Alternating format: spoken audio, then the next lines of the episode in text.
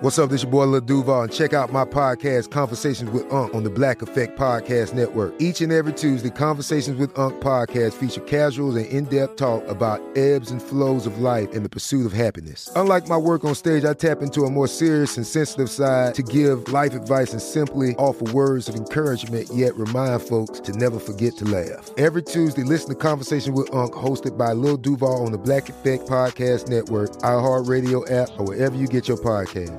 Presented by A T and T. Connecting changes everything. Had enough of those supplements that leave you feeling nothing? Symbiotica is your solution to great-tasting, all-natural supplements that actually work. Crafted with premium plant-based ingredients, their products have no seed oils, fillers, or toxins. Try them out and actually feel the difference today. Visit Symbiotica dot com and use code I heart for fifteen percent off plus free shipping on your subscription order. Again, that's fifteen percent off plus free shipping on your subscription order. Go to Symbiotica dot com, C Y M B I O T I K A dot com. You deserve a moment to yourself every single day. And a delicious bite of a Keebler Sandies can give you that comforting pause. Because there's nothing like a weekend pause with the melt-in-your-mouth magic of a Keebler Sandies. This magic is baked into simple shortbread cookies by Ernie and the Keebler Elves. So as life continues to fly by, make the most of your me moment. Take a pause and enjoy a Keebler Sandies. It's Monday, November sixteenth. I'm Oscar Ramirez from the Daily Dive podcast in Los Angeles, and this is Reopening America. After some good news last week about Pfizer's vaccine candidate, everyone is looking toward the next steps, how to distribute it to the country. There's still plenty of time to work out the kinks, but many states are not ready to get it out, especially in rural areas. The Pfizer vaccine is unusually difficult to ship and store. It must be kept in super cold temperatures and has a short shelf life after being opened. The military will help ship the vaccine to states, but once they get it delivered, it's up to the states to distribute. Isaac Arnsdorf, reporter at ProPublica, joins us for the challenges states are facing in distributing the leading vaccine candidate. Thanks for joining us, Isaac. Thanks for having me. Wanted to talk about some more vaccine news. We got news from Pfizer, some really good news that their vaccine candidate is ninety percent effective in the people that were involved in their clinical trials. So right away, that gets everybody excited for it possibly getting approved pretty soon. But then comes the extremely difficult part, is distributing it across the country. And there at ProPublica, you guys got a bunch of preliminary plans from pretty much every state in the country. And these distribution plans kind of reveal that they don't really know how they're going to deal with a lot of the difficulties of storage and transportation requirements, specifically with Pfizer's vaccine candidate. Tell us about all the information that you got. And then with regards to Pfizer, just because we know about them the most right now, how difficult it is to ship and store theirs. They have so many different things that go into it. Yeah, that's exactly right. So this Pfizer vaccine that just had these very impressive initial results and is likely to be first out of the gate is unusually difficult to handle. And what I mean by that is a few things. So it's two doses that are twenty-eight days apart, and it has to be kept very, very cold, one hundred degrees Fahrenheit below zero. And it comes in these boxes of a minimum of one thousand doses. And once you open it, you have to use it within a few days. So that creates some real logistical challenges.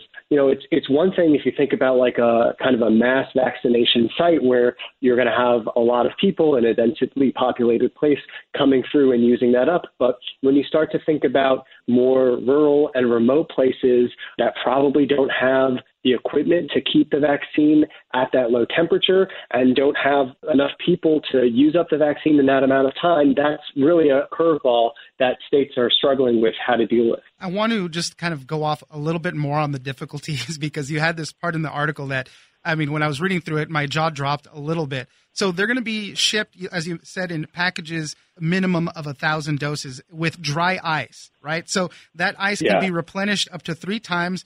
But once it's opened, it can keep the vaccine for five days. You can't open it more than twice a day, and then it can survive in a refrigerator for about five days, but can't be refrozen if unused. So, I mean, just going through that makes me think that we're going to probably lose a lot of these vaccines in transit and in improper storage. So looking into the plans of various states, what did you guys find out about their preparedness for this? Well, that's something that nobody wants to happen for sure, especially at the beginning when there's going to be a limited supply of vaccines. They definitely don't want any to go to waste. And but they're balancing that against, you know, they they're they've identified who to prioritize. So first they want healthcare workers to be first in line, and then they're looking at other essential workers and people who are most at risk for serious disease. But you could certainly imagine, and some of the state's plans contemplate, that there could be situations where they run out of people who meet the initial eligibility criteria, but they don't want any of the vaccine to spoil. So then they end up opening it up to people who might otherwise be in a lower priority category. But that's one of these really, you know, a number of states were pointing out, like, gee, you know, if, if we have this Pfizer vaccine, but then we have one of the other vaccines that's easier to handle, we would love to just use the Pfizer vaccine in some places and then use the other vaccine in more rural places. But we don't know that that's how it's going to turn out, that there are going to be multiple available, especially at the beginning. One of the other things about this, uh, obviously, we've heard a lot about Operation Warp Speed. There's been a little bit of mudding of the message. I think the president and others have said that the military is going to distribute it, all of the vaccines. It's not technically true. Feds are going to distribute the vaccines to the states. And then beyond that, it's for the states to distribute them across the state to these hospitals and to all the people that need it first. So tell me how that coordination works out. Yeah, that's right. This is not a military operation. It is not going to be uniformed troops carrying the vaccine from the factory to the doctor's office.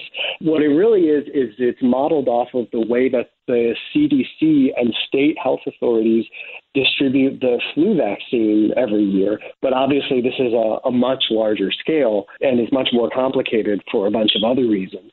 So the, the military was involved in the advanced logistical planning and manufacturing supply chain side. But once it gets to the actual distribution, the, you're right, the federal government's going to deliver it to the states, and then the states have to figure it out from there. Um, and that's another problem that they're dealing with with this Pfizer vaccine and these very large shipment sizes, is the federal government is only going to move it once. And so if the state determines, you know, we can't we can't deal with this one thousand dose carton, we need to break that up so we can send it to smaller places, then the state's got to handle that on its own, which is obviously, like, physically difficult, but also expensive. And the federal government's not going to pay for that. The state has to figure out how to pay for that. And right now, the states have only gotten two hundred million dollars for this entire vaccine distribution enterprise, when the C D C director says it's really going to cost like six billion dollars. Wow. And as you mentioned, you know, the rural communities are obviously offering the greatest challenge to all of this. You had a specific example of Mount Vernon Countryside Manor, I guess, which is a, a nursing home in southern Illinois. That's more than one hundred miles away from the nearest major city. And those are the first vulnerable populations that we need to vaccinate, the healthcare workers there and then the patients themselves. So these are the types of real intricate details that need to be figured out so that the vaccine gets there safely without going to waste. Yeah, that's exactly right. A, a lot of rural areas are unfortunately where we're seeing the biggest spikes in cases right now. And, you know, one that sticks out in my mind is North Dakota, obviously not a huge population state, but terrible coronavirus outbreak there currently. One in almost twelve hundred people in North Dakota has died of COVID. And their state did a really good job with their plan in terms of having, it's really thorough, it's really detailed. And it, and you could see them grappling with all the really difficult things that North Dakota is going to have with distribution there because of how spread out it is, how, how sparsely populated it is, the weather. They have a lot of migrant workers who don't live in the state but, but are, are there temporarily for the oil industry. So Uh, you know, they addressed all of these things and they, and they did a really good job, but they just don't have answers to how all of that's going to work out yet. Yeah, and that's part of the thing you mentioned in your article, too, is all the changing factors, you know, and new information mm-hmm. that we get constantly changes those plans as well. So it's a moving target that you're really trying to hit there. You, you, as I mentioned, you know, you guys obtained the preliminary plans for forty-seven states. Were there any states in particular that seemed really prepared to handle this very well? Yeah, to varying degrees. I mean, I mean, you know, I can't really say that anyone has an has an answer to the logistical challenge of the Pfizer vaccine in rural areas. Some states, like I remember Massachusetts, said that they, even though the C D C said don't worry about buying that ultra-cold freezers to deal with a Pfizer vaccine, Massachusetts said, you know what, we're, we're going to do that anyway. And there were some other states that were kind of lining up their dry ice vendors.